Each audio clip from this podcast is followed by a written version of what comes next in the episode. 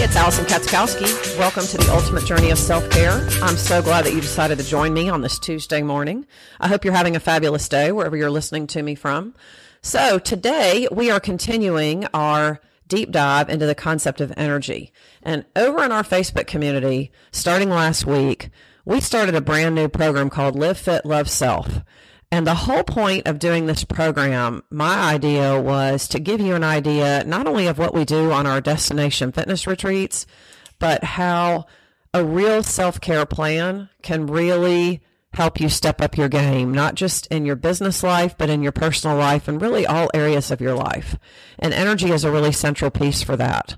Um, and so during the challenge, and we're still going on, we're still doing it right now, by the way. So you can still totally join us um, if you're thinking that maybe this sounds interesting to you. So I'll give you all that information closer to the end of my show today.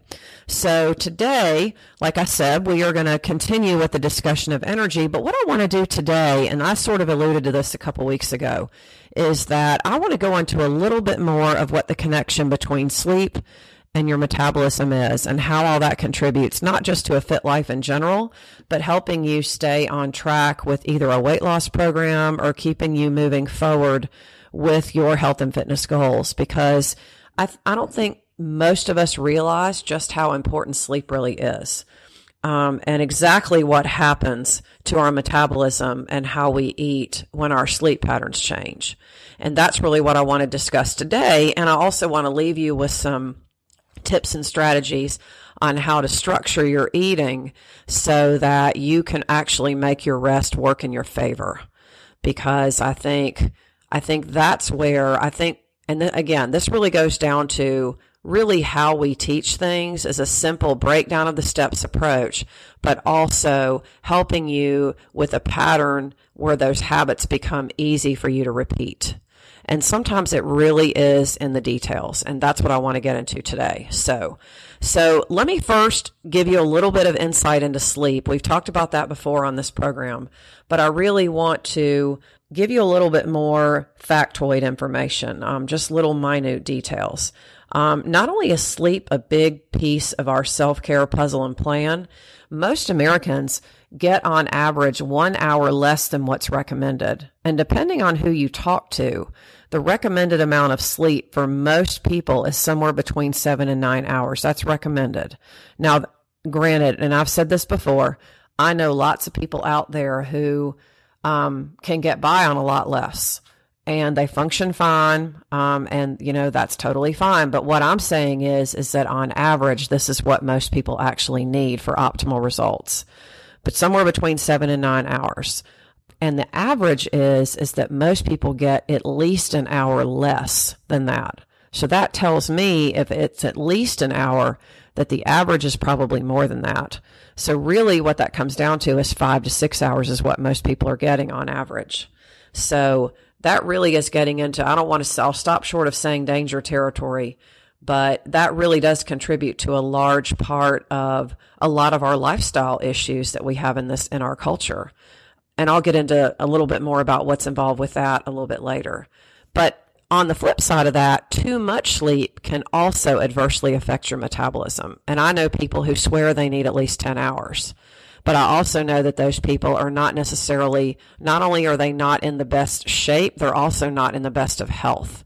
And that's because, you know, having irregular sleep or sleep that's not at a good balance and good quality for you can adversely affect how your body works. And a large piece of that is how your metabolism works. So it really is important to find that sweet spot for you, whatever that is. And it may be that taking a power nap or a power snooze at some point might actually work for you you know, it might be one of those things where you might find during the week you struggle a little bit, but then on the weekend you don't. But the problem with that is, is that you don't want to have too much difference between the two. It's okay if there's a little bit, but we don't want to get too far off track. And I talk to so many people who, when Saturday rolls around, you know, they sleep in, um, they feel better for the day Saturday, but then they're right back at square one on Monday morning. You know, the whole weekend has not really been a source of rest and recharge. It's simply, you simply feel like you're playing catch up. And unfortunately, um, a belief system in our culture too is that getting adequate sleep and rest is just simply one more thing. And not only that, it it's one more thing that I really don't have time to do. My schedule will not allow that. So that's the language that you're, that you've, this bill of goods basically that you sold yourself. But on the other side of that, in addition to sleep, what contributes to our energy levels is obviously what we eat. And contrary to what you might think, and as a fitness professional, I've really done a lot more reading about this over the last five years or so is that while activity is super important for energy, what you eat and sleep is probably even more important because it really does give your body that reset and allow you to keep the balance that you need so that the activity that you do doesn't actually work against you. Okay. So we're really talking about three pieces of a puzzle that really need to fit together in the right way.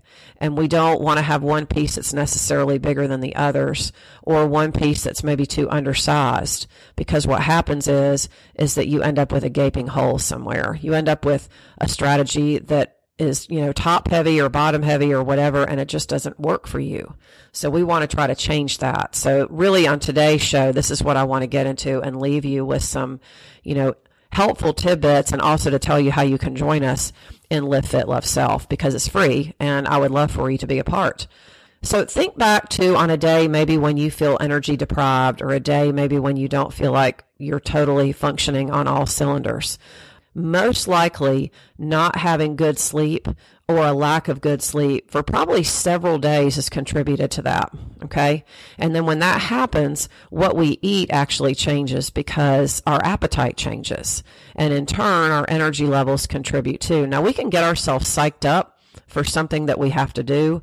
You know, if we know we have a big project due or we're traveling or we have you know, we're in a really busy phase in our jobs or we're in the middle of doing something at home, you know, we can psych ourselves up to get through that. Um, and that's part of what we call the fight or flight response. That's, you know, our te- we are telling our bodies that, hey, I need to get through this. And so our bodies will do, will, will respond in whatever manner it has to to protect itself. And for most of us, if we find ourselves in that situation, for most of us, it's an increase in the stress response, which I've talked about that too on this show before. But that's an increase in the stress hormones, um, the most popular of which is called cortisol. And that's probably what you've heard the most about. And actually, cortisol actually helps to protect our bodies. And that's the main reason why cortisol levels go up when we're feeling energy deprived. It's to protect our bodies so that we don't hurt ourselves. And what happens as a result of that is, is that, you know, we eat different. We notice our energy levels are not there. So we conserve energy, which means we probably sit more and we're less active. So those, those are the negative side effects of cortisol, um, high cortisol levels and high cortisol levels happen when we feel stressed and not rested. So why does sleep, how does sleep rather affect our metabolism? Uh, the main reason is that it slows it down. So if you have a night or two or several nights where you're not sleeping all that well, um, as a result, your body will slow its metabolism down because it's trying to protect itself and it's trying to conserve energy um, because it knows it's going to need energy to function. so those are things that absolutely happen when we find our sleep as suffering. Okay. Our body treats this as a way to survive. The other thing that happens, which is really interesting, I think, is, is that our central nervous system stays active. And I've talked about this before with sleep, is that what exactly does our central nervous system do? It's largely responsible for functions that are out of our control. Like, for example, our heart rate, you know, how and how often we breathe, our brain to function, um, muscles to contract, and, you know, basic movements and functions that we need to survive.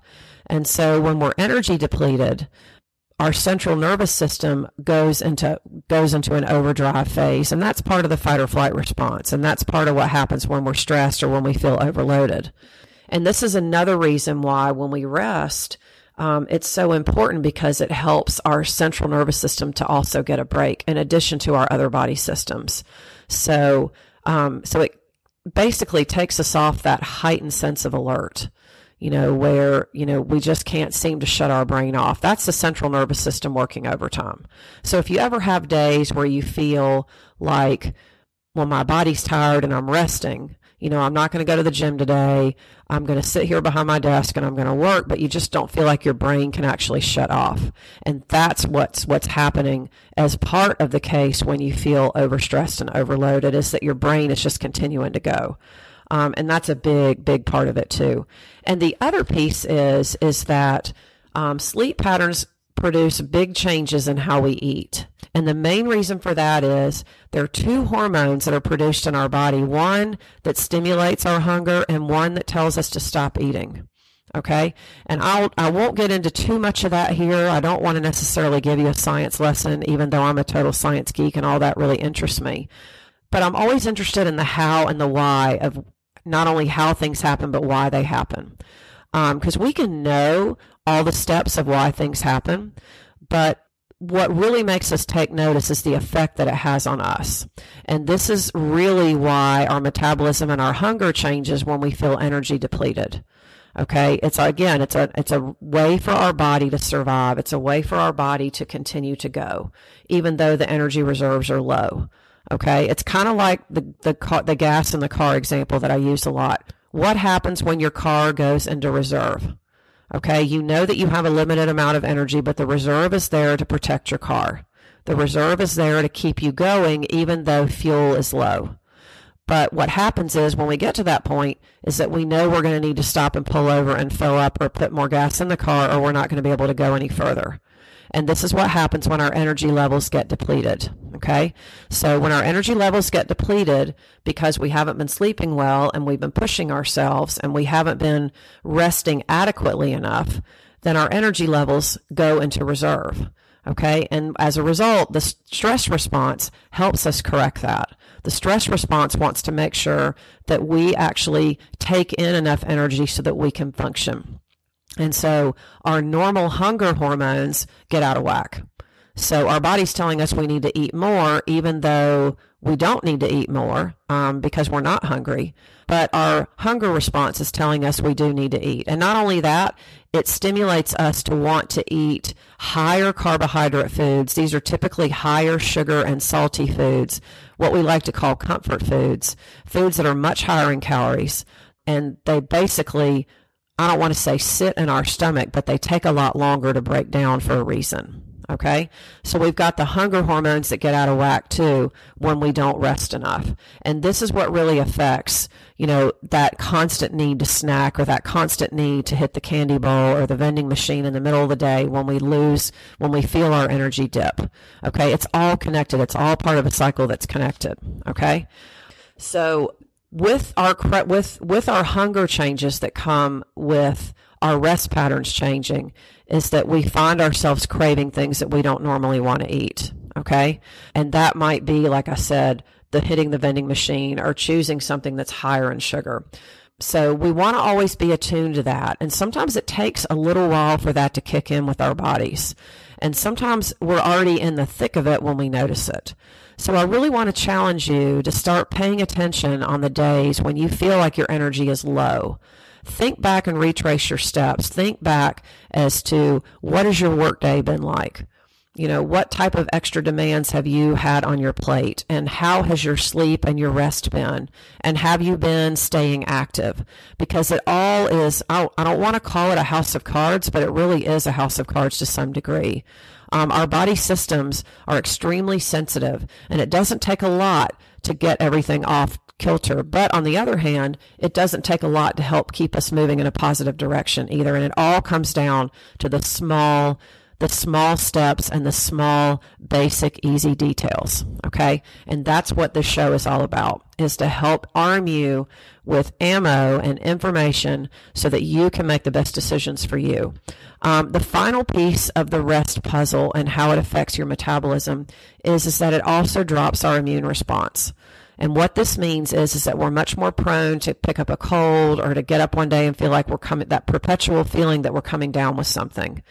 Um, and all of that changes how we eat because it disrupts the rhythm in our gut. And I've talked to you about how important self care for your gut is. And when we eat the wrong types of foods on a regular basis, when we eat foods that are higher in calories, higher in carbohydrates, higher in sugar, and some of those foods are also high in fat and salt as well, then that disrupts how our gut functions. And in the long run, this contributes to our cravings as well. So it's really important to think when it comes to our self care plans and our energy plans as to how we coordinate the rest and how we eat and our activity all together so that our energy levels stay at an optimal level. Okay. So that's really the big, the overarching goal for all of us is, is that's what we want. Okay.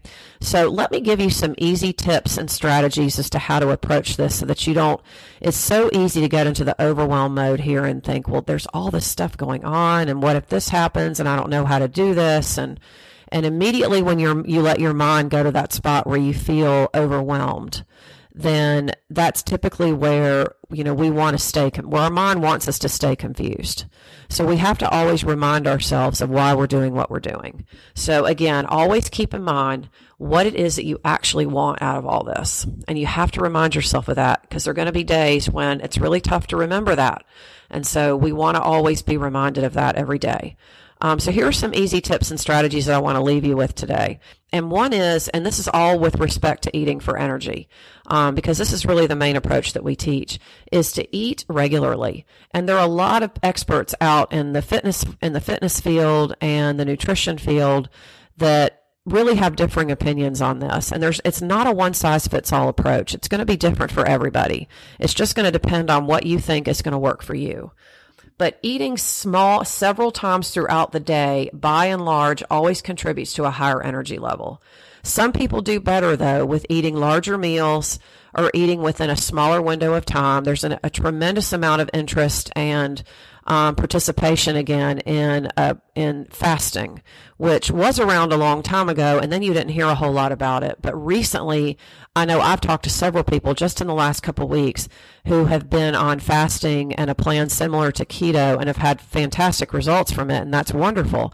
But we have to keep in mind that it's not always the best long term strategy when we think about rest and sleep and the other things that affect our overall health and fitness levels.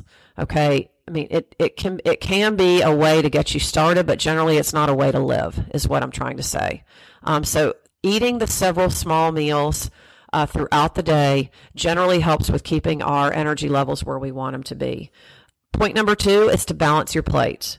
And this is to eat from multiple food groups. Primarily, when we talk about eating for energy and living a fit life, we're talking about high protein, high fiber, rich in fruits and vegetables, and whole grains. Uh, we want to limit sugar, we want to limit alcohol, and we want to limit, obviously, processed foods. Um, now, that's not to say that we should cut out carbs completely, but we need to be intelligent about where our carbs actually come from. And that's where the whole grains come in.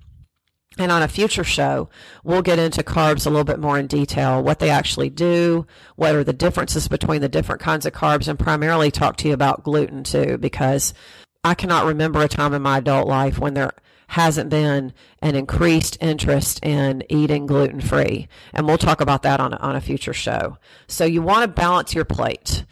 Tip number three is to think about what it takes what's happening when you're hungry and what's happening when you're full. Okay. I like to call these hunger and the hunger and fullness step. Okay. And the connection that it has to sleep. Okay. Um, and this, these are just simple little tips. Watch your portion sizes. Keep your portion sizes small. Portion sizes in our society tend to be huge, especially if you eat out. And none of us want to waste anything because I'm, I'm increasingly more aware of how many people don't have enough to eat on a regular basis. And I'm extremely grateful that I'm not in that category. And, but, but as Americans and as consumers, we don't want to waste food and we want to get the most for our money. So we don't want to be in a situation where we feel like we're wasting food. And I said this in my show last week over in our Facebook community we are the only culture in the world that has all you can eat buffets and just about every kind of food there is. You travel the world and you don't find that except here. And I think that largely speaks to our budget friendly consciousness that we have in our in our culture.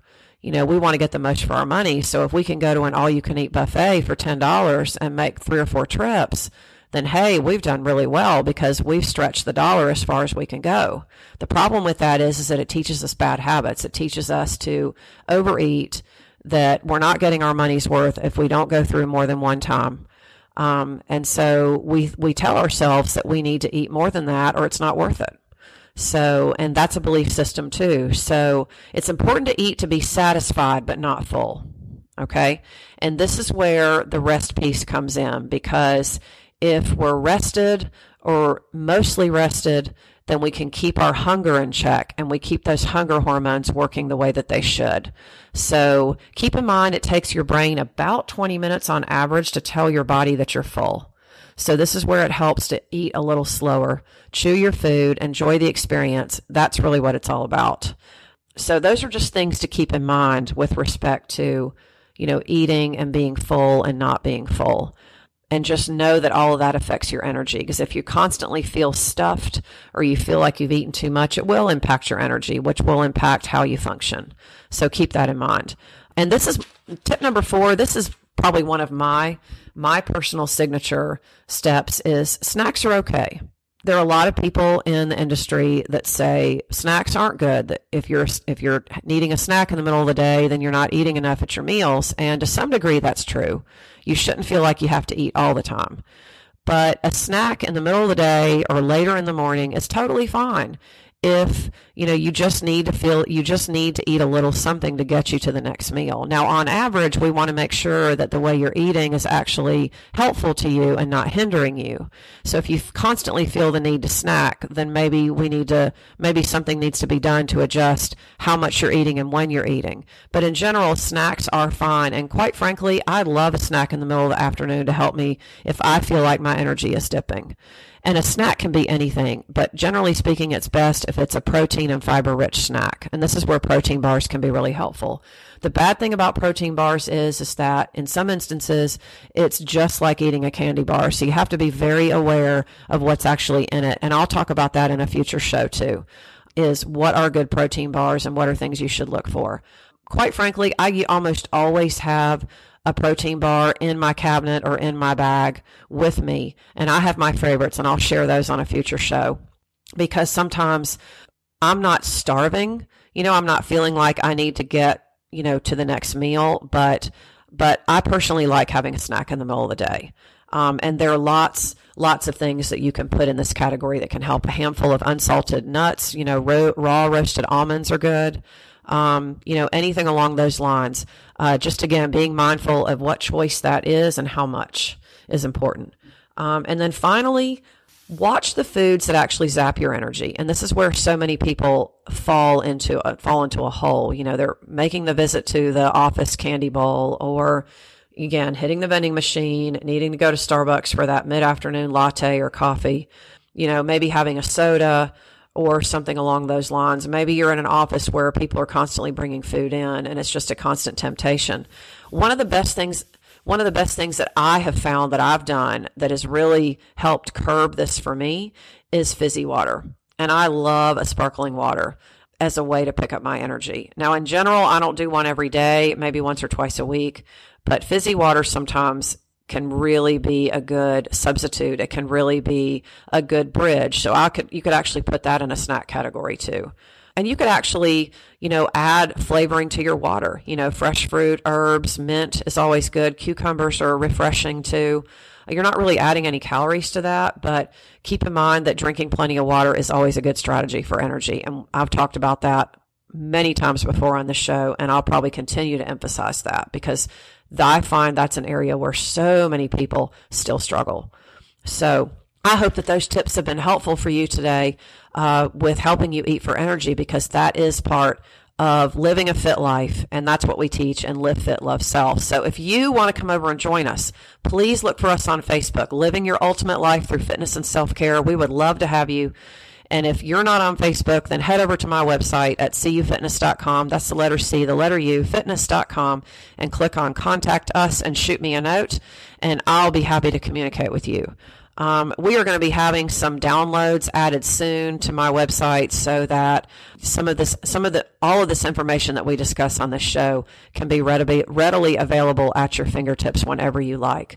But please feel free to head over to our community and join us. We've got a few more days in our new program before we wrap up. And we're also talking a lot about our retreat plans for next year. We have our first two destination fitness retreats open for registration. We've got a couple spots that have already been spoken for. We're heading to Hawaii in March and we're heading to Key West in May. And then we have other trips planned throughout the year. We're going to go back to the beach. We're going to go to Asheville and Pinehurst. And in the fall, we're going to go down to the Turks and Caicos. So we've got lots of fun things planned because getting a reset and recharge for you in the form of travel is always good for helping you with your self care plans. And that's really what we're all about here. So I hope you guys have a fabulous day and a fabulous rest of your week. This is Allison Katzkowski. You're listening to The Ultimate Journey of Self Care. You are one step closer to living your ultimate life. Make it a good one.